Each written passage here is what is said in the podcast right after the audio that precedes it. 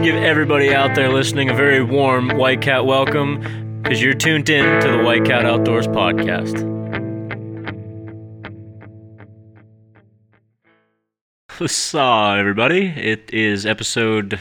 Shit, I forgot already. 18? 19. 18 19. We're 19. episode 19. And White's here. What's going on, guys? And uh, Tommy. Hey, everybody. And we have a host in the hot seat tonight. You've met me, you met Tom, you met Luke.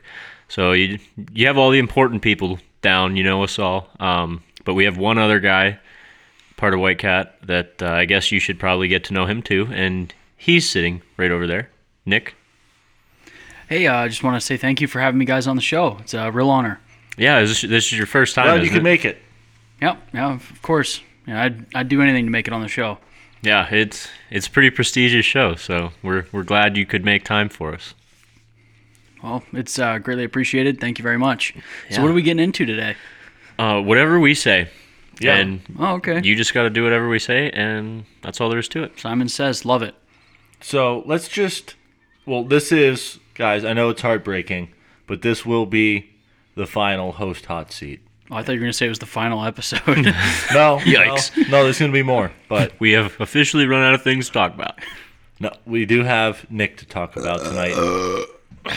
What's an appropriate? Gross. Whoopee.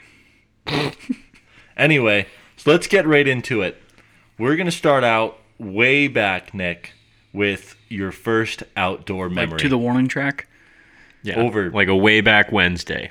yeah. Mm. It is Wednesday. It is Wednesday, my, My dudes. dudes. It is Oh, Wednesday, man. my dude. That I even worked got out my perfect. gates. Grape Gates. Yep. It's not quite great, but it's gates. Green Apple Gates. It works just right. Starts with a G. So, way back, Nick, first outdoor memory. First outdoor memory that I remember, Well, or yeah, that yeah. like. that would be a memory. well, Nick. I, I didn't know if like because pictures can you know That's not remind you of a memory. But memory, first outdoor memory for me was probably probably leaving the hospital. Back in, yeah, I'm sure you remembered that. no, 1996, right? That was. yeah, yeah, uh, no, ninety seven actually. I was born in ninety six. Oh, left the hospital. So you were in the hospital for a year. Yeah, I was whole year. It was wild, rough first start, but uh, got my first outdoor experience then. Uh, but no, past that, um, I'm assuming you were talking hunting, fishing. You know, the great outdoors that we all love. This is an outdoors podcast. Yeah. Yep, the indoor outdoor podcast. Um, probably, I would say, age 10, grade 4, mentor turkey hunt. And uh, the way that started out, I was we were eating dinner uh, at the table, and we have this great look out the back property. Thank you, Tom. Uh, Tom's just getting all the condensation off his beer over there. A little distracting, but uh, anyway. So, like I said, we're having dinner at the table. We have a gorgeous view of the of the property out our back, back window. 40. Yeah. And um, while we're eating dinner, I noticed that there's a gobbler out in the back of the field. It was turkey season, and I hadn't, I've never been turkey hunting before yet, uh, but I always wanted to. And the mentor program had just started that year, uh, so I'd ask my dad, he's, and he'd say, "Could we go out in the morning before I go to school?" He's like, "Well, you know, you got school at nine o'clock. Like, you got to be back at the house probably 8.15, 8.30, You know, because mom's not gonna let you miss school." He said, "Well, we can go for the morning if you want." And I was all in. So next morning, wake up and can't find my camo pants. You didn't think to look for him the night before? Nope. No, Tom knows that I still haven't learned that trick. Yeah. Oh, he sure hasn't. Uh, but anyway, so couldn't find my camo pants, but I had my camo coat and I threw a pair of black jeans on. My dad told me, well, if the bird sees you, it's not my fault. But uh, we went anyways. We get in the woods, sit down. I'm actually I was pretty little, you know, so I was only ten. I was right, sitting right in my dad's lap, and uh, he started calling. Birds gobbling like crazy. They fly down, and doesn't a hen fire right up. Nice. I thought the morning was over because I'd heard that story many a times. But um, we kept going. My dad started calling a little bit more aggressive, and next thing I know, gobblers starting to come my way. I could see him at about 100 yards, working his way through. Um, he's just closing the gap, closing the gap. My dad's whispering in my ear, and he tells me that you know I'll let you know when it's safe to shoot. And I was shooting a uh, single shot 20 gauge, so he was With a scope, correct? yeah, with a scope. Yep. Uh, it was a 222 over 20 gauge. Um, actually, it was other way around, but either way, had a scope on it, single shot, and Oh, uh, it's a 222 over 20. yeah, was it? Yeah. Yeah. Here we go. I got it right the first time. Anyways, Have scope- faith in yourself, Nick. Yep, a lot of faith. But uh, so the bird's coming in. He tells me, you know, I'll give you the green light when it's ready to shoot, because I want to make sure you, it's in close enough. Because I had, I'm still a horrible judge at distance. I was gonna say I don't think you've gotten any but better I wasn't any. distance. I wasn't any better at ten. So my dad was letting me know, and uh, the bird. There was basically a vine that was coming out, and he said when it gets past that, that's when it's gonna be safe to shoot. But I'll let you know. So the bird comes in, and he's right about at the vine. He said, Nick, when he comes out, go ahead and shoot him. So he comes. around- freaking smoke him. He's at full strut and he comes around that vine and he's in range and that, and that was at probably about 25 yards. And then he my dad's like all right shoot him nick. And then bird keeps you know strutting and walking in getting a little closer. My dad's like nick shoot him. He's just you know like whispering in my ear because i'm right in his lap. And i'm still i'm just holding my gun on him know i'm looking through the scope getting everything lined up. He's like nick and shoot and then boom blast this thing bird drops right there, flopping around. We jump up, get up on him, and we didn't have to go far. It was ended up being from my 10 year old body, I was able to take 11 strides. That's where the bird was. Smoked him right there. Uh, remember, smacked him with the wad. yeah, I think I did. It dropped him right there. But I remember walking up to him, and this was at like not even seven o'clock in the morning. It was like early. Mm-hmm. Um, but I remember walking up to it, and I'm shaking like crazy. It was the first time I've ever killed something while hunting with my dad. And I looked down. I'm like, Dad, I'm shaking, but I'm not even cold. And he started laughing. He's he's like, that means you, it's your adrenaline, you know. And mm-hmm. but I've been hooked ever since. And I tell you what, I was the proudest guy at school the ne- that day because I was, you know, You did make my- it to school on time. I did. Yeah, I even got on the bus. I was telling Nice. everybody about it. But that Tom right there was my first outdoor memory that I can recall on. Well, let, let's hear the deets of this bird, Nick. Go ahead, give us weight, spur length, beard length, the whole nine. Everybody wants to know. Well, I tell you what, it tasted great. Uh, uh, no, um, it was Jake, um, Jake from State Farm, but uh, I think as puffed out and stretched as I could get it, about two and a half inches, uh, just poking through the feathers. say it just barely made it through. yeah, uh, you know, it was. I don't know. Maybe I shot it off. I don't know. Probably had about what three, four inch spurs on it. Uh, I don't. It was just starting to get nubs, kind of like a button buck. Oh yeah, Um, Fan was not full. Uh, you know, has Probably view- from fighting for Yeah, years. yeah, that's exact. I think, like you said, that's probably what happened. Probably a four-year-old bird. Yeah, and I didn't weigh him, but I tell you what, at 10 years old, that thing was heavy to carry out. So, probably 35, 40 pounds. I was thinking closer to 50, but I mean, just so we're not exaggerating, yeah, probably 35. That's a big bird. Yeah, it was. Yeah, you'll have that with them big mature ones Yeah. like tell that. you what, tasted great though. I still got the beard, Yeah. and, and uh, I kept the whole foot with the spur ish, the spur ish. but it's there, and it's so it's the first memory. It's like shooting a spike horn. Never did though, but Never do though, of course. but yeah, that's uh that's the deets. So that uh, that turkey hunt right there, that kind of turned you into quite the turkey hunter, huh? Oh yeah, still turkey hunting. For a long time, turkey hunting was definitely my favorite. Uh, about probably three, four years ago, I kind of got more into archery. Not that I, I'm not into turkey hunting. I'm a big time turkey hunter. Love killing birds. Um, just a, I'm impatient, and uh, I feel that. I just uh, with turkeys, it's one of those things where I feel like it's either happening or it's not. If they're gobbling, it's happening. You're excited. If they're not gobbling, you, I just keep moving. You know, and it worked pretty good for me. I get a bird most years. Uh, a few years I took it took it off, but what do you, what can you do? Not a whole lot you can do, but you're you're pretty decorated with your. Birds. Oh yeah, I've killed uh, a bunch of longbeards, bunch of jakes. I say everybody heard Uh, the story a couple weeks ago. The the big one that he copped off of UT. Yeah. Yeah. But uh, like I said, it's uh, I have no prejudice on turkeys. Uh, if he comes in, I'm shooting him. Jake, Tom, I don't care. It's uh, Gets the blood pumping. yeah, uh, like I said, it. I mean, you could. I'm sure somebody can make the same comparison to whitetail, but I don't know. If I can get a bird to come into me, I'm not gonna sit there and judge. Mm, beard's not long enough. I'm just he's getting smoked. So Yeah, that's just how I roll it.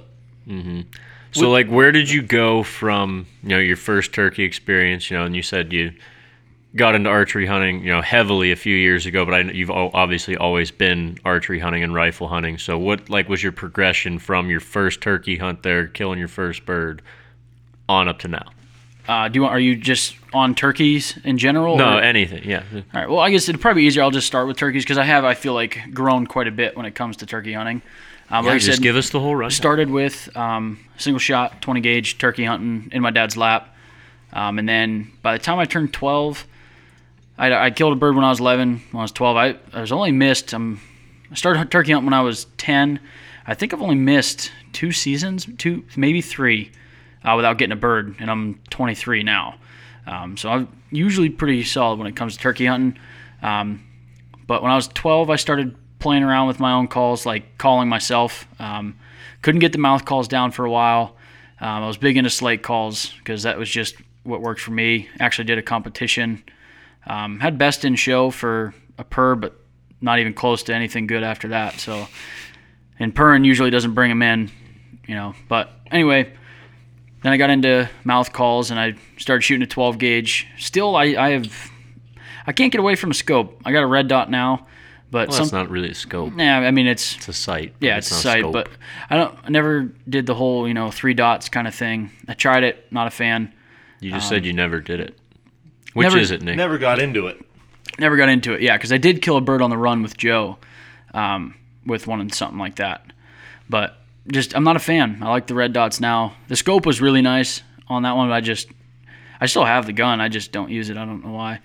Um, oh, you like the knockdown power with 12. You can reach out there a little bit. 57 yards. Yeah. Yeah, I Yeah. wouldn't recommend that. No, it's probably not a recommendation, but it happens. It gets Um, the job done.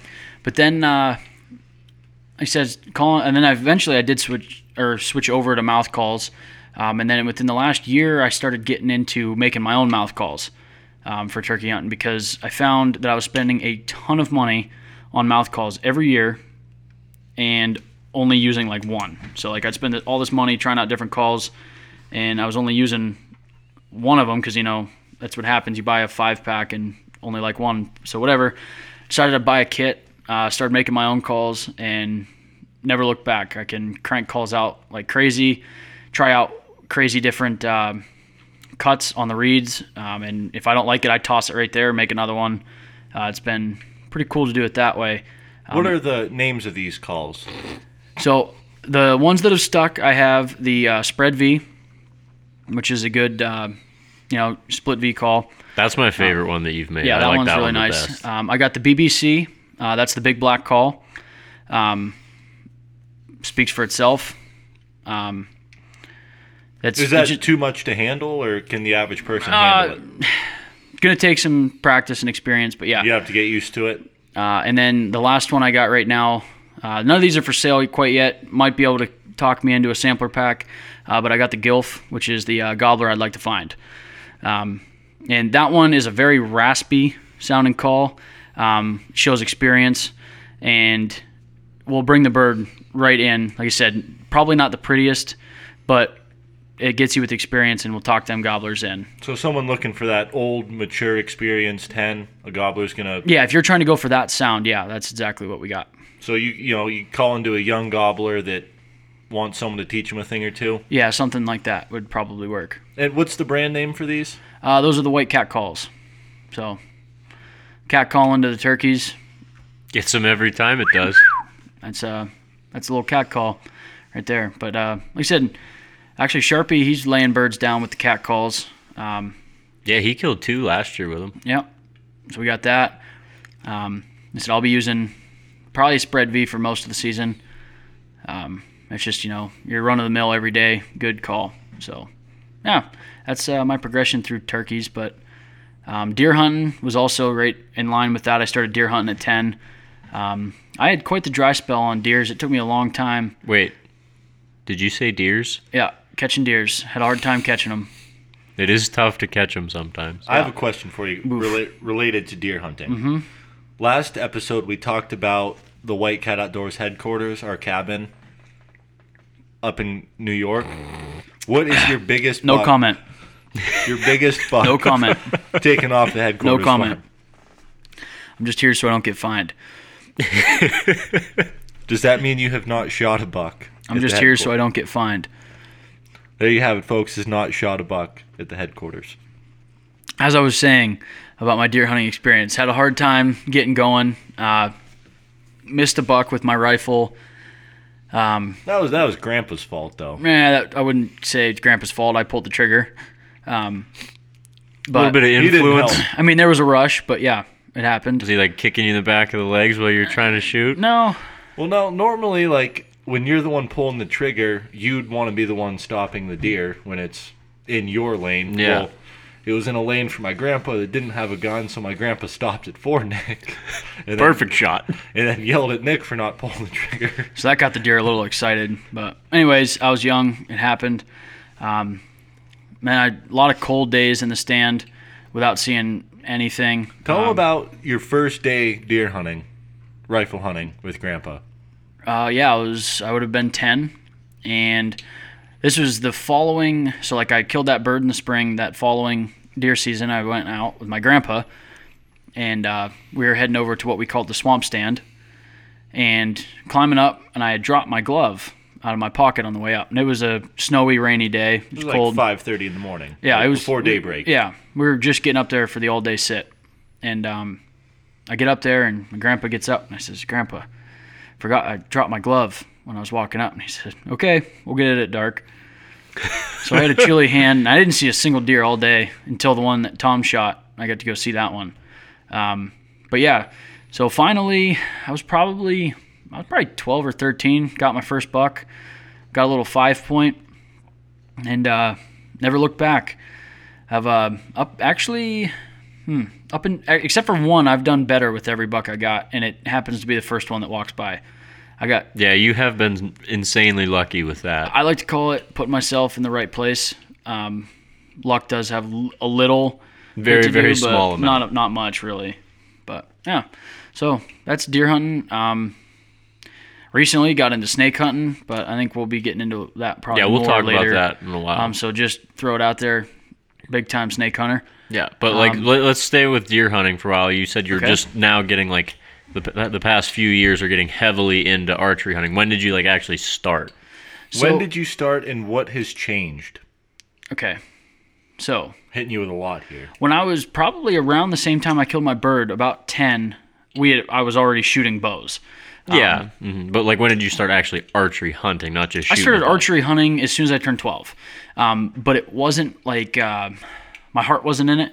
I was out there because it was deer season and I liked being out in the deer woods. Um, but you know, it was more, you know, I break I broke out the bow two weeks before the season, um, shot a few times, and that was about it.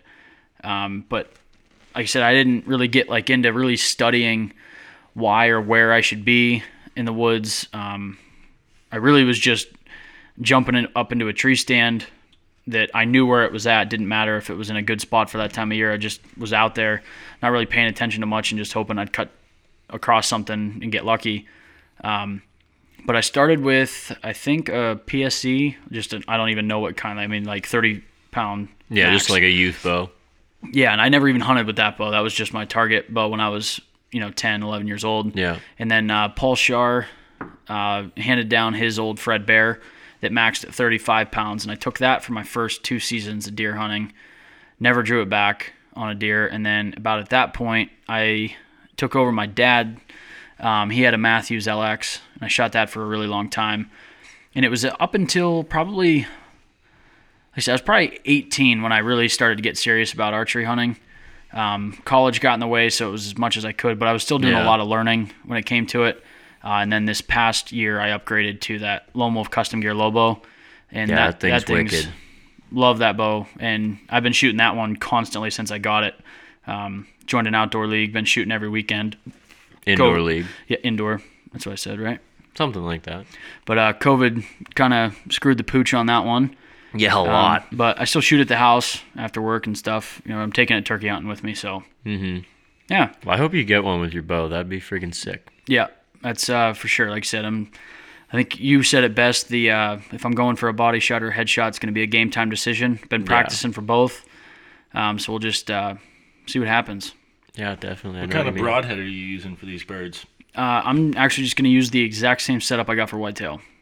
Um, so it's uh, what am I? What I got? It's a hybrid. I think they're called Bloodsport Gravediggers. Um, so it's got two fixed, two mechanicals. Um, flies really, really well. Shoot 70 pounds, 29 and a half inch draw. I honestly don't even know the weight of my arrow. It's a 340 spline. And I, I don't know. That's one thing I never really got into when it came to like archery equipment is like, oh, your arrow has to be this heavy, or you have to have this much let off, or your bow's got to be above this poundage. Like, it shoots. It's really fast. I enjoy it. It's accurate for me, and I can tell you right now, the setup I got now kills deer. Well, Does Ted Nugent, he swears by what, 52 pounds? 50, yeah, somewhere in there. 52, 53 mm-hmm. pounds. So, I mean, Yeah, and It's all you need to kill. you leave it up to the majestic flight of the arrow. Exactly. So Yeah, I mean, there's so many different schools of thought on stuff like that, but bottom line is, you know, if you can kill them with a longbow, it doesn't matter how fast it's coming out of a compound. You know, it's obviously going faster than a longbow, and you're gonna I- kill stuff. I If you put the arrow in the right spot. yeah, I spend more time trying to figure out where the deer's going to be instead of how I'm going to kill it because I feel like that that equation's already been figured out. I know what's gonna, I know Exactly. what's going to kill him. Uh, I'm trying to put the rest of the puzzle together at this point. So that's about where I'm at. How is progression-wise. your. You talked about like the, the mental transition, but like what, like the actual transition? What. I know you gone mobile this year. Give us a little insight on that. so that was a big thing. Um, I started hunting with a climber a few years ago, um, and I really, really liked that. I actually started killing a lot more deer once I could use a climber, um, and was just going off instinct, really. Um, like it was, I mean, luck was a lot of it, but um, walking into an area in the dark, I feel like you see, even though it's, I mean, it's dark, but like when that sun first starts to come up, uh, you can kind of see the layout of the woods. You don't see all the brush on the ground like the smaller stuff, and you can kind of see the ground and like the woods the way a deer would see it at night, and you can kind of almost see like uh, pinch points and stuff really easily from the ground. Um, and I've used that to help locate where I want to put my climber. Um, and then this past year, I decided that like I was kind of getting limited with a climber on like what trees I could get into, just because you know not everything's a telephone pole up in these woods around PA and New York Yeah. and Ohio. Uh, so I switched over to a lock-on style. Um, and at first, I was using a uh, Lone Wolf, like an old. It had to be like mid '90s uh, cast aluminum stand and some XOP sticks. Um, and then like actually like an XOP I beam. It was kind of like a mash of different stands and sticks, all like bolted and a lot of grinding and stuff to get, to make everything fit. But uh, Straight up factory. yeah, it's it's Frankenstand, if you will. But um, after uh, do a se- I did a season of that and fell in love with it and decided that I wanted to get serious in that game.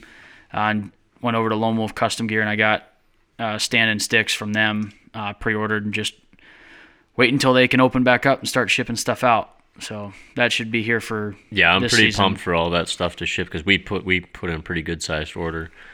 Uh, I bought a stand and sticks. Nick bought stand and sticks. Know, we spent we arm. yeah, we got a lot of stuff, and I'm definitely excited to get out with all that stuff this fall. yeah, I'm really excited about that whole setup. But yeah, so mobile mobility has been a huge factor in my success. Um, I've had a lot of deer I've killed have just been first sit in an area, boom, get out. Nobody ever knew I was there.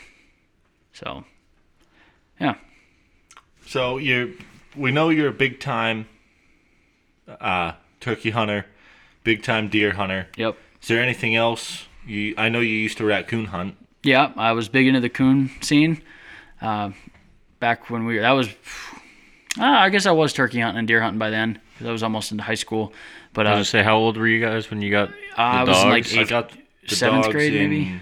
I was um, seventh grade. so Seventh you- grade. Yeah.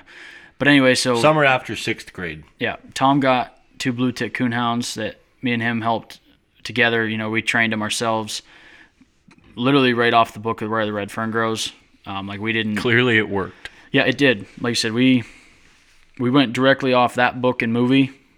Um, book and movie are pretty similar, so Yeah, I'd say Spoiler almost It's like exactly one was based off of the other yeah. one. So that, that that part's true. But um, so literally exactly how he trained his dogs there. Uh, that's how we did it with ours, and man, it worked really well for a long time. Um, me and Tom were hunting coons every night throughout the season during school. I mean, out all night long chasing dogs through the woods. I don't know how you could beat it.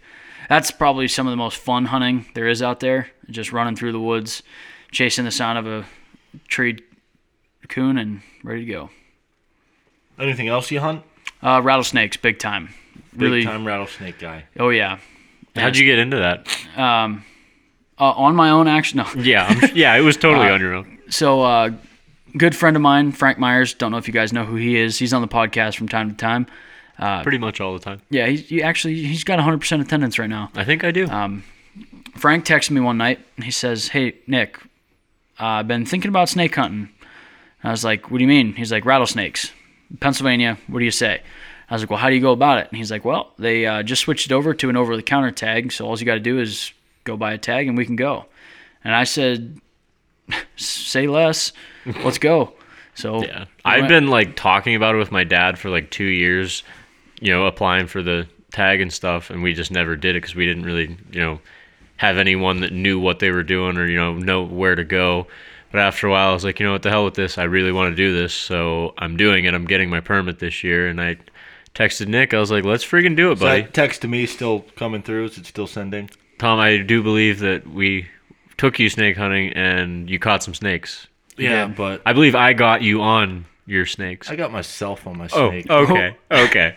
yeah, I'll be so- over here. As I was Yeah. saying, uh, They Frank went like says, three times without me, and then they're like, "Tom, this is really fun." Okay, so to be fair, To be we were trying to figure out where these bad boys were, which I was getting into. Frank calls or texts. We get our snake permits. Fast forward, um, I recall back on a time when I was living down in uh, central Pennsylvania area, going to school, and did some hiking down there. And I remember seeing a single rattlesnake on a 12 mile hike. And that was more rattlesnakes than Frank or I have ever seen in Pennsylvania. So we figure That's, that's got to be the that's got to spot be the spot to go. So off we go. We get in the pickup truck. We just head down that way. Um, drive up to the top of the mountain, park the truck, and we just start walking.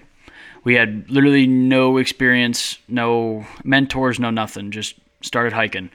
Um, hiked for a good mile and a half or so. Yeah, it was probably And just over a mile. Probably not had quite a mile we and a half. We had just took a nice sit on. There was a rock overhanging this like shale cliff, and we were sitting up there for a while. Great. It wasn't view. like a straight cliff, like you could like- walk on it, but it was pretty steep. yeah, pretty steep. And there was a rock overhanging. We were just sitting on that. Really cool view, top of the world kind of feeling.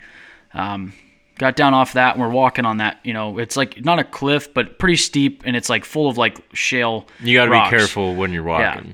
And so we're, you know, walking around and we're talking, you know, we I don't even know if we're in the right area. You know, we haven't seen any snakes, haven't heard any snakes, nothing. And about that time, Frank slips, falls, puts his hand down, and there's the rattle in the oh shit moment. Yeah, damn uh, near put my hand right on top of it. We found our first snake. We got super stoked about it. Uh, picked it up, took it down to the road. It was much too small to keep, um, but nonetheless, we wanted some pictures. Um, we were just super excited, so we figured we'd practice getting it measured, all that kind of stuff. Sexing it. Yeah. Yeah. It was, it was Counting its toaster strudels, everything. exactly. So we get it down on the road. Truck comes up right in the middle of our photo shoot, and he tells us that man, he's been up here for years, and that's the first snake he's seen it around here since he's, I mean, been around. So we're like, are you? So we found the one snake on the mountain. This is great. And I asked him, like, well, I'm like, how often do you look for him? He says, I watch every step I take. Fair enough, sir. Obviously, he watches where he steps. We just got lucky, found this snake. Awesome. We put him back where we found him, and uh, on our little hike. And I'd say maybe hundred yards up the road. Yeah, it there was a, not far. There was a gate with some like rocks piled up on each side, and Frank says, "I'll take this side, you take that side," kind of thing. Uh, and I jump up on a rock, and then I screamed like a little girl. Nick uh, had his oh shit moment. yeah, because then I had a large rattlesnake at my toes, like right at my toes, rattling like crazy. I jumped off the rock, got back, kind of got my composure, called Frank, told him there's a snake over here, pulled it out, and uh, it was about 39 and a half or so. Big snake. Not legal though. It- So- they look huge the first time you see them. Yeah, I tell you what. And that one was a male too, so it had it was nice and was beefy. close. Had a nice fat head. So So it looked like a rattlesnake, Yeah, we put them back, um, and What we're on is legal? 42. and they have to Um, be a male.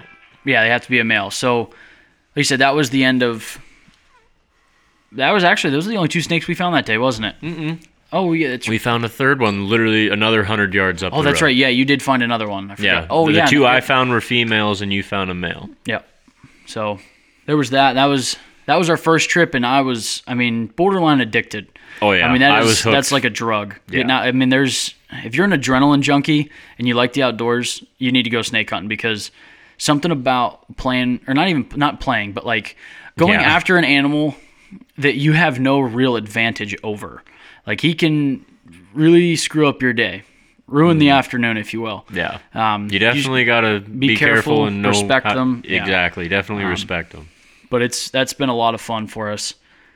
Um, and actually, I did like Tom came with us. We brought our buddy Jared Larson, Frank's dad, um, friend of mine Morgan Bruinsma. She came with us, um, and I did end up getting a legal snake this year at 48 and a half inches. Yeah, it was a beautiful black phase. Um, and Chuck Rupert uh, at uh, Second Life Freeze Dry did it up for me around one of my bucks, and turned out to be absolutely phenomenal. Very majestic centerpiece for anywhere. Beautiful. Absolutely, we found 36, 35. 35 snakes, and that was our four first. legal because we Yeah. put one back. Yeah, we found five, Five legal or five legal. Sorry, and five kept legal. four of them. The one legal one that I found was 45. I let it go because it had a crappy rattle. It was wasn't what I wanted, so I let it go. Jared's had enough for you and that one. Yeah, it sure did. He's had what, 14? No, it had more. I thought it had 16. Oh, maybe Something like that. something in the in the teens. Lots of them. But Oh, oh man, time for a smoke break. yeah, I think we ought to. Well, you guys uh, mind? Yeah, you're in the seat, man. Heat it up for us. All right.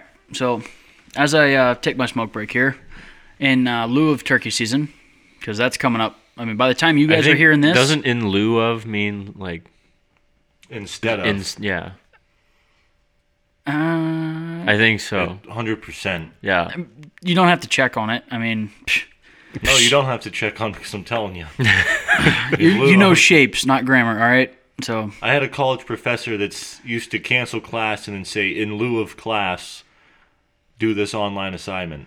Well, if you'd let me finish, That I was- sounds like instead of. In lieu of a smoked recipe, I was gonna get into a You said in lieu of turkey season. of turkey seasoning on the stove. See, you guys just if you let me finish, it would have made perfect sense. All right, why don't you lay it on us? okay, I guess instead of a smoke recipe, we're going to do we're gonna do a recipe in the pan instead of the smoker. Um, so what you're gonna need, one, a dead turkey, preferably just the breasts for this recipe. You're gonna need a Ziploc bag, a lemon pepper marinade. They sell it at literally every store that sells groceries and lemon pepper stuff. Uh, so easy to get your hands on. Go to the lemon pepper store. You'll Uh, yeah. find it. it's right there. Um, Like a liquid marinade? yeah. Oh yeah, liquid. And then you're gonna need a frying pan, some butter, um, and then a little bit of Hunt Chef uh, feather duster works really well for this recipe. So uh, you'll see where that comes into play here real soon. So what you're gonna do, you're gonna kill a turkey. Once it's dead, get the breasts out. Um, slice them up into little nuggets. Try and pull out, out any BBs if that if Tom shot it. Could have a lot of BBs in there. Probably. Yeah, because I shoot three and a halves. Yep, and that's, true. why you fill the breast with BBs. Yeah, so you're gonna want to get all the BBs out if you can. If not, you're just gonna hurt your teeth later. Not the end of the world though. Anyway, cut them up into little nuggets. I think it adds a little bit of extra flavor. yeah. Put them in a Ziploc bag with your lemon pepper seasoning or marinade, sorry, and you're just gonna let them soak in that for. I mean, you can do overnight. You can do a couple hours. Um, you just don't want to go like too crazy, but overnight's probably your best bet. Um, it lets everything really get the juices flowing and for your best effect. Uh, and then what you're gonna do, pop them out of the bag after it's been overnight. You know, it's very critical time measurement there, but overnight it could do it for breakfast, I guess. I'm, I ain't gonna stop you. This is quarantine. uh, anyway, so There's no rules. you're gonna get a cast iron pan, put some butter in there, and you're just gonna pan fry these suckers, um, just ever so slightly. You know, get them cooked well through, but you don't want to overdo turkey, especially wild game, because then it gets really dry really fast. Um, honestly, I can't tell you what the uh, temperature is for turkey, but look it up, you'll figure it out. Um, and then when you're done, get them in the pan. yeah, get them in the pan. And then before serving, take that Hunt Chef uh, feather duster, sprinkle a little bit on top for a little pizzazz. Actually, really nice color on top because it's like a nice red. It's kind of almost looks like paprika on top, kind of, if you will, but way better. Um, serve it up with a nice ying banger, and uh, even if it is breakfast, um, Still have the Ying banger. yeah, that's where it's best. Like you said, it's and- quarantine. You can do whatever you want. It's delicious, um, truly, and uh, yeah, get down on that smoke break. That's it. That, that's it for the smoke break Yep, this week. that is my cigarette's empty. Mine too. So uh, where where where where were we at? We actually had a pretty nice pause there. We got into the smoke break, and now to jump us right back in, we're gonna go into a segment where we confirm the name. Cat quick questions. I thought it was quick cat. Quick cat questions. Those cat Kit Kat questions. The Break name me is off not a yet piece of that. confirmed. White cat. Still not confirmed as of Uh, as of now. We're- Started it last week, but um, I like quick cat Yeah, questions. break time, anytime. Anyway, we're just gonna rifle through some questions to get to know him a little bit. Rifle them He- he's gonna answer them real quick, no as fast as explanation. I can. Yep. Get Pass. ready. Here we go. Favorite camo. Tree bark. Favorite bow. Lone Wolf Custom Gear Lobo. Fixed or mechanical broadhead. Mechanical. Favorite animal to hunt. Whitetail. Favorite famous hunter. Ooh. Um. Can I go? Supposed to be or? quick. This is not quick cat. All right. Ted Nugent. Stan Potts. Are you for or against Sunday hunting? All for it. What is your preferred deer rifle? Kimber 7mm. Oh wait. Preferred turkey gun? 1187. What is your preferred turkey load? One that kills a bird. I don't really care as long as it's turkey load. Gets the job done. I don't get too picky. Um, but right now I'm using. Uh, I think they're heavy shots with like five, seven, and eight shot in it. Is that three inch or three and a half? Three all day because that's all you need. Boom. Next question. handle- Next question. The next question is Are you afraid of the three and a half inch turkey load? That's not the next. Question. no. And that's our segment on quick cat questions. Kit Kat. Break me off. Piece of that. Quick cat question. Yeah. So, Nick, we've gone through hunting. I know you're not just a hunter. I know you've done a little bit of fishing. You're not a huge fisherman guy, but you have fished. You have experience and knowledge in fishing. So, hit us with some of that.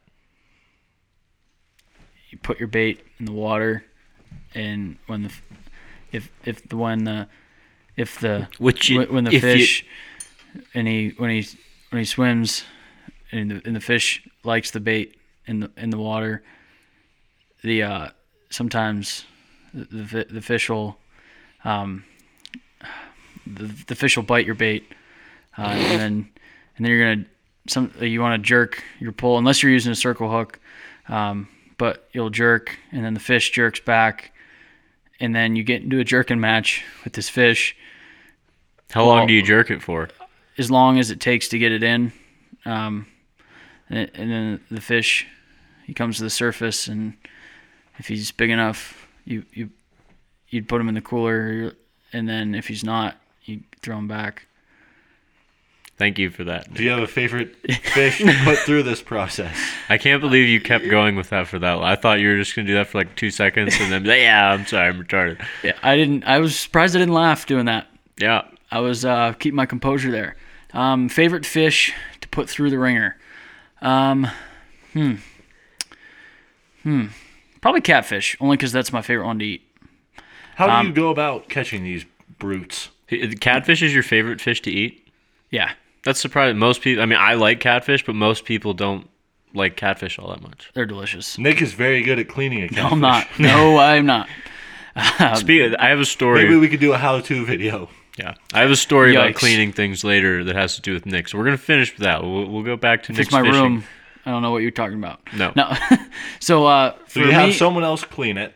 But Yeah. before that, no. So How you're you cat catch it? you're catfishing.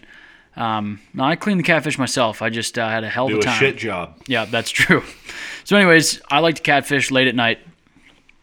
uh, usually towards towards the mouth of a creek, whether it's this one or that one. Because I Does won't it tell you matter which if it's one. a crick? uh, crick? Yeah, it's actually a crick. Sorry, creeks aren't real. That's what you hear on the floor. Yeah. That's good. Uh, so I like to do it at the mouth of the the floor noise, and uh, late at night, I like to use some real stinky bait. You know, something that makes you go pee ew. You know, something like that. Like ew, I don't want to touch it. That stink. You know, um, you put that on your hook. You throw that out there. Um, usually, I, I always you bring a buddy. They do the same thing, and then you sit there and bullshit And drink beer. and you wait. Sometimes you catch them, sometimes you don't. So is it top water, middle water, bottom water? Uh, bottom, they're a bottom feeder. So, You a big sinker? oh yeah, big time, big time sinker guy. You want that sit on the bottom, catfish come by, shark in the water. Twenty-three kids go into the water. How far out comes out. from your Ice hook? cream man, you, take the rest. how far from the hook do you like your sinker? Oh, geez. Uh, about this far. I I have no idea. About six, seven inches. I don't know. they make catfish rigs. Yeah, that too. Specifically like I, said, I, I don't get it. technical with my fishing. Maybe that's why I'm no good at it. Um, I, I don't have a ton of knowledge on fish. Uh, a lot of times, I'm looking over what the next guy's doing and copying that. And I'm not ashamed to say it because I just said it live. So, uh, like I said, I just like catfishing because it's uh, pretty slow paced and you get to have a good time hanging And out boy, with the do they buddies. Fight. Oh yeah, that's another big Oh, thing yeah. about them is the fight. Uh, we live in a pretty good catfishing area, so like I said, I mean perch fishing's fun, but there's you're, you're constantly moving. Walleye, there's a lot of work going on. Steelhead, you're up and down. You're irritating this guy because you're standing too close to him, or you're too deep in the hole. I don't know. Catfishing, you put your lawn chair up there. You just have a good time with your buddies, and it doesn't get any better than that for me. I agree. So you catch them, you do a bang up job cleaning them. How do you cook them? Fry them up deliciously. You just cook them like walleye? Yep, pretty much just like walleye. Just fry them? Yeah. Deep fry them, pan fry Yeah, 'em? deep. Fr- I, I like to deep fry mine. Um, like I said, but I mean, I've had them blackened. I've had them. I actually haven't had them baked, but deep fry is probably the best because I mean, why not? Exactly. Delicious. I like to put some sort of Cajun. Uh, Hunt Chef makes a Cajun style seasoning uh, that's really good on them. But uh, like any, any real Cajun works really good with them. A little bit of lemon. Ugh. Ugh. Can't go wrong there, huh? Nope, not at all. But uh, that's about all I know for fishing. Sorry, that's Okay, so not my strong suit. story. I'll I'll let you share a story about Nick if you feel like it Oh, after boy. this. Um, I but have a few. I've. It's like I've I guess this is the time we get into the fiction part of the podcast. yeah, so like i i- this isn't like one specific story, but you talking about cleaning catfish and him being really really bad at it um, reminded me of how Nick does not like to gut his deer. It's not that I don't like to gut it. I just like to offer the opportunity to anybody around. And I wouldn't take that from somebody. If somebody wants to do it, I'm giving them the opportunity. I don't see you guys asking if anybody can gut your deer. And like I said, that to me that's just selfish, and I'll stand by that. Yeah. So Nick just he doesn't he always has some stupid ass excuse as to why he can't. And I remember was it it was last year when you shot your doe up at the headquarters. Oh yeah, no, two years ago because you got your big buck last year. Yeah, two years ago. So Nick shoots this deer and it it goes quite a ways. Tom Yeah, we've gone over the story. Tom helped me out at the end. Yeah. uh, we got it back to the cabin. All right, pick up. So we Nick didn't want to gut this thing because it, he just didn't feel like it, and Well, I, didn't have a meat pole, and I was doing. Uh, I was just that had out nothing to do with it. You don't gut a deer on a meat pole. You gut it on the ground and then put it on a meat. I didn't pole. have to gut it to get what I needed out of it. Okay, so Nick just didn't. He wanted to be lazy, and I said that I'm never gutting another deer for Nick, and Tom said the same thing. You've never gutted a deer for me. How about this one? You said I'm never doing another one for Nick, as if this happens all the time. You've never gutted a deer for me until this time. right Okay, now. well Tom has done several for you. no, he and- hasn't. Baloney. That's yeah, and I don't know if Tom's gonna lie to you right now, but he has not gutted a deer for me. False. Okay. Okay, Moving on. He literally can't even keep a straight face right now. I remember one specific time up at the Morrison farm. It's my story. Yep. So Okay, that's a lot. So we get this thing back, and I wanted to get the heart out of it, but Nick's like, "Nah, I don't feel like gutting it." I was like, "You're retarded." So I gutted the thing and pulled the heart out of it, and he was leaving the tenderloins in it because he it was a didn't. gut shot. So I gut the thing, pull the heart out of it. He's like, "Well, no, I guess since it's gutted, I'll pull the tenderloins out of it." And just And- see if they're any good. Yeah, and turns out they were just fine. And Nick. Yeah, and guess what? You were eating good that night because I shared them with the class. Yeah, you sure did. But yeah, so Nick just he always has an excuse. He always cuts his finger as soon as he starts before he even touches the knife to the deer. Something something goes wrong, and someone else has to take care of it. So Uh, Tom, see, I- Tom, what's your story? You guys are acting like I Nick, don't gut my own mouth. deer. I do. I just ask if anybody wants to. Most of the time, you do gut your own. I would say all but that Not time. without a fight. No, because I very specifically remember gutting one of your doe up at the Morrison farm. I. Mm, sounds fiction to me. You shot it out of the tripod stand, Mm. dead in the goldenrod field. Because I specifically remember, I remember you holding the legs. That was about it. I remember removing. Maybe a headlamp. Yeah, no, I definitely got the deer for you. Mm. But there was another time up at the Morrison farm where Nick was actually gutting this deer, and I, I will admit, No light. We didn't. There wasn't the best light. We had a dim four wheeler headlight, and we thought Nick did a great job gutting this deer. And we get it back to camp, get it hung up on the meat hooks, and we're like, "Where the hell are the tenderloins?" This one's true. 100% fact on this story. I don't know how it happened.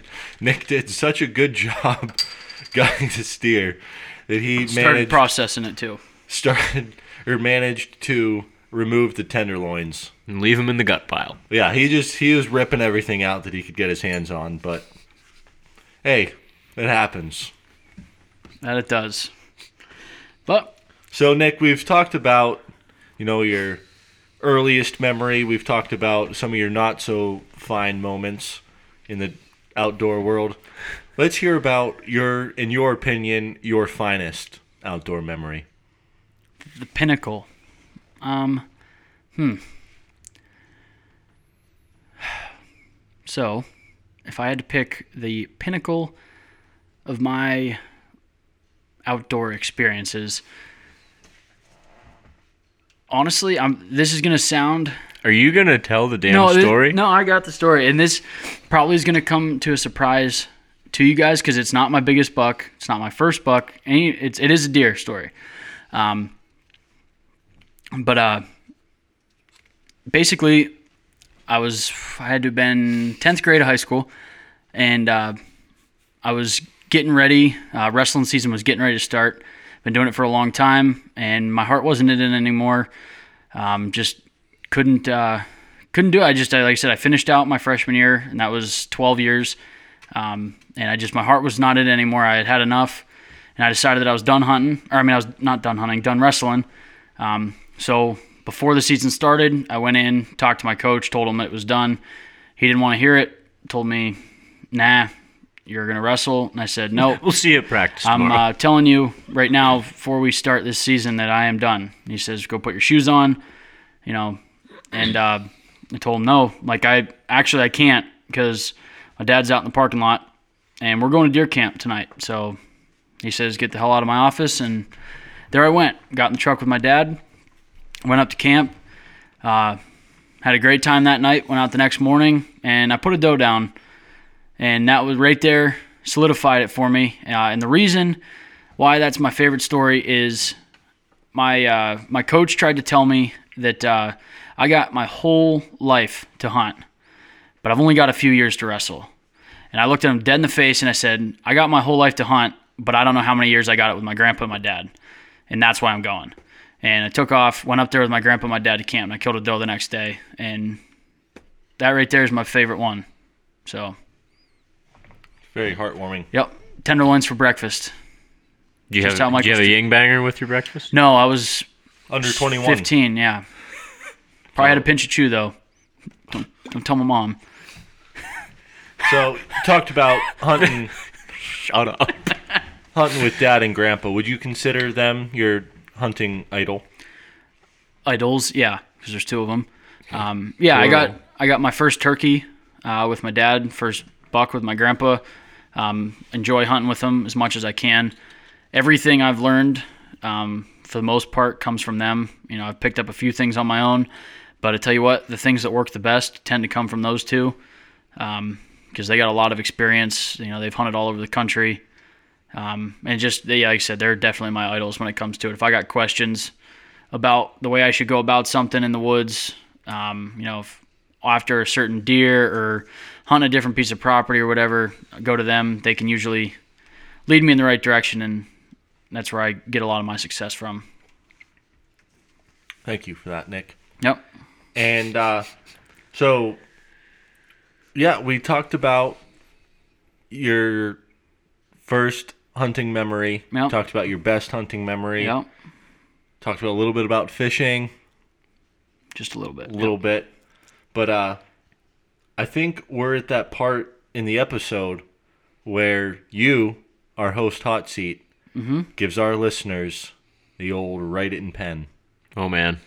the old live by die by little thing that keeps you going day to day Wet your quills, everybody. Uh, for so I'm gonna give just the quick boom phrase, and then I'm gonna elaborate on it.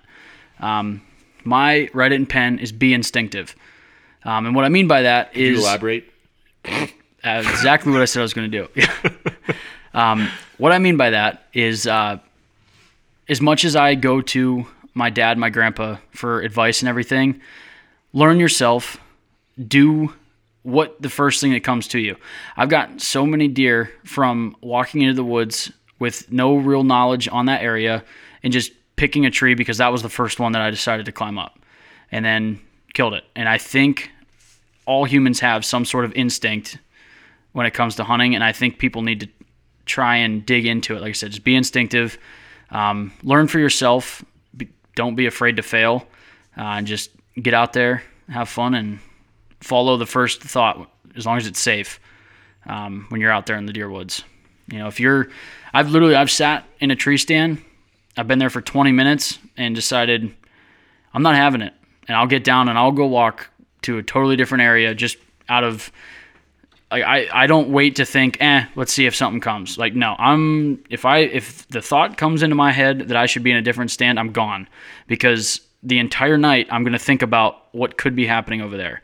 So I just I jump on my instincts all the time for hunting and I've seen it pay off. And I can't say if it's failed or not because You weren't in the other spot. yeah, so it's got a hundred percent success rate. So yeah, be instinctive. thank you nick Yep. That's definitely rock solid advice because I know, like me and Tom, you know, we with our turkey hunting experience, we always set out with this plan and we know, okay, you know, this is what the birds do. We know this is what's going to happen, and we don't follow our instincts. We hear the birds over here, and you're like, it's like, you know what, they should, we should be over there. You know, th- that's definitely the spot.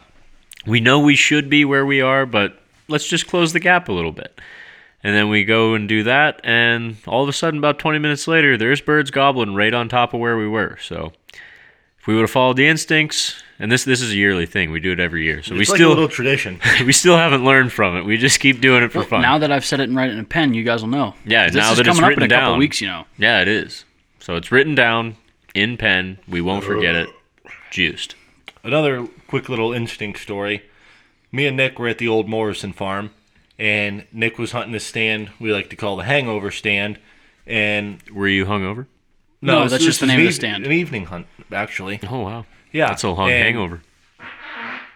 and I was gonna hunt what we call the observation stand. Why is this story so funny? It just cracks me up. It's a heartbreaker, but it's called the observation stand because you can see a mile in any direction, and we have our bows, mind you, and so I'm walking there, and everything's telling me, Tom, hunt the observation stand, and which is about 60 yards from the hangover stand where Nick was hunting. And I get to the bottom of the observation stand and I said, you know, I know I'm going to see deer, but I just I don't think they're going to come into bow range. So I decided to walk across the field and go down to a food plot in the woods and hunt there. Well, about an hour into the hunt, Nick texted me and says, "Hey, buddy, should have went with your first thought on the observation stand because there is a monster buck standing 20 yards in front of it Send right me now. send him a picture. How big was it? He was probably 130 inch eight point. Yeah. Nice. Yeah, it was. Should have stuck with the instincts on that one, buddy. Yeah, I really should have, but I don't know why Nick wasn't helping you out with that. yeah, why did he didn't tell me to write it in pen earlier? But I mean, Thompson, I've, you know what? Even while we're on the topic of instinct, um, back on that Great movie, too. controversial It is a topic great or movie. story of where I stole a bird from Tom. Uh, yeah, maybe I s- maybe I said maybe I didn't that I was going one place and I followed my instincts and went somewhere else and it paid off. Uh, you know, somebody said I got a little too close to him in the deer woods when I shot my doe. Uh, yeah, maybe I had plans to get a little deeper, but instincts told me to stay where I was at. And you know Checks what? it wasn't the alcohol the night before that. No, it was my instincts. Right. So, right there, that should tell you. I mean, I've walked into the woods, pitch black, climber on my back, no headlamp, climbed up the first tree, and before eight o'clock, I'm calling Tom because I need somebody to help me drag. So, Yeah, you did do True that. story. So- True story. Just be instinctive. Like I said, just the first thought, as long as it's a safe move, go for it. And by safe, I mean like not going to get yourself hurt. Um, it's not safe to go like right into deer bedding, but it's not going to get you hurt. So like if that's what you're talking about, like if you feel like maybe you should go inside like some bedding or sanctuary, jump in there. I mean, you're not going to kill them if you don't get in there. So You might. you might, but you might not. There has And- been people that have killed deer outside of bedding. Oh yeah, I do it all the time. It's like a daily thing, in the season, of course. I hope not daily. So Different uh, states. I guess I hope, yeah. I I guess we've you know we've run through everything. Write it in pens. Usually, you know, right at the very end. Is there anything else you want to talk about, Nick? Ah, Not really. I mean, um, I think I mean just to reiterate, just on the uh, just getting me into the woods young, I think has helped me get to where I am at such a young age. Where like I've, I mean, I'm not slaying like huge monster bucks, but I'm getting bucks very often. Got a lot of turkeys and stuff. I'm enjoying the outdoors, and I think a lot of that has to do with getting in there young um, and having an opportunity to do it. So I mean, if you've got anybody listening that's got you know younger kids or cousins, nephews, Nick, nieces. I think you're stealing my write it in pen. From my. I mean, yeah, but it, like I said, to reiterate, I'm just joking. Calm down. Anyway, uh, if you got somebody that's little around you that's interested in getting outdoors, don't turn it down to them. Like, bring them out there, and uh, like, I don't care if they're going to sit there on their Game Boy uh, for the first few times. Just get them out there, and eventually they're going to pick up on it. So, Can, I- can before we sign it off and get people outside? uh huh. When was the last time you saw a kid with a Game Boy? Oof. I, I was playing a DS the other day. I know it's not a Game Boy, but. Yeah, Yeah, he asked you about a Game similar. Boy. Like, when was the last time you had a Ford truck? Well, I had a uh, Chevy Actually, truck. Mike Rez What? plays a Game Boy quite regularly. Yeah, that is true. Big Anyways. Pokemon guy. Yeah. Anyway, Nick, tell them what they need to know. Wait, what brought up the whole Game Boy thing? Because Nick said Oh, you even if they're sitting there with their Game Tom was Boy- on his phone. I don't know if you saw it. Oh, oh, okay. Yeah. That's appropriate. Yeah, on my host hot seat. But it's cool. It's whatever. He He's only be- your brother, so Yeah, it's whatever. I'm not even bothered really. I wouldn't be. But like I said, like Frank said, we're gonna sign it out here. Um, by the time you're listening to this, our uh, review on the Pocket Arm, Lone Wolf Custom Gears Pocket Arm, of course, will be on the YouTube. Uh, so check that out. Follow us on Facebook and Instagram. Subscribe and like to our YouTube, and get outside.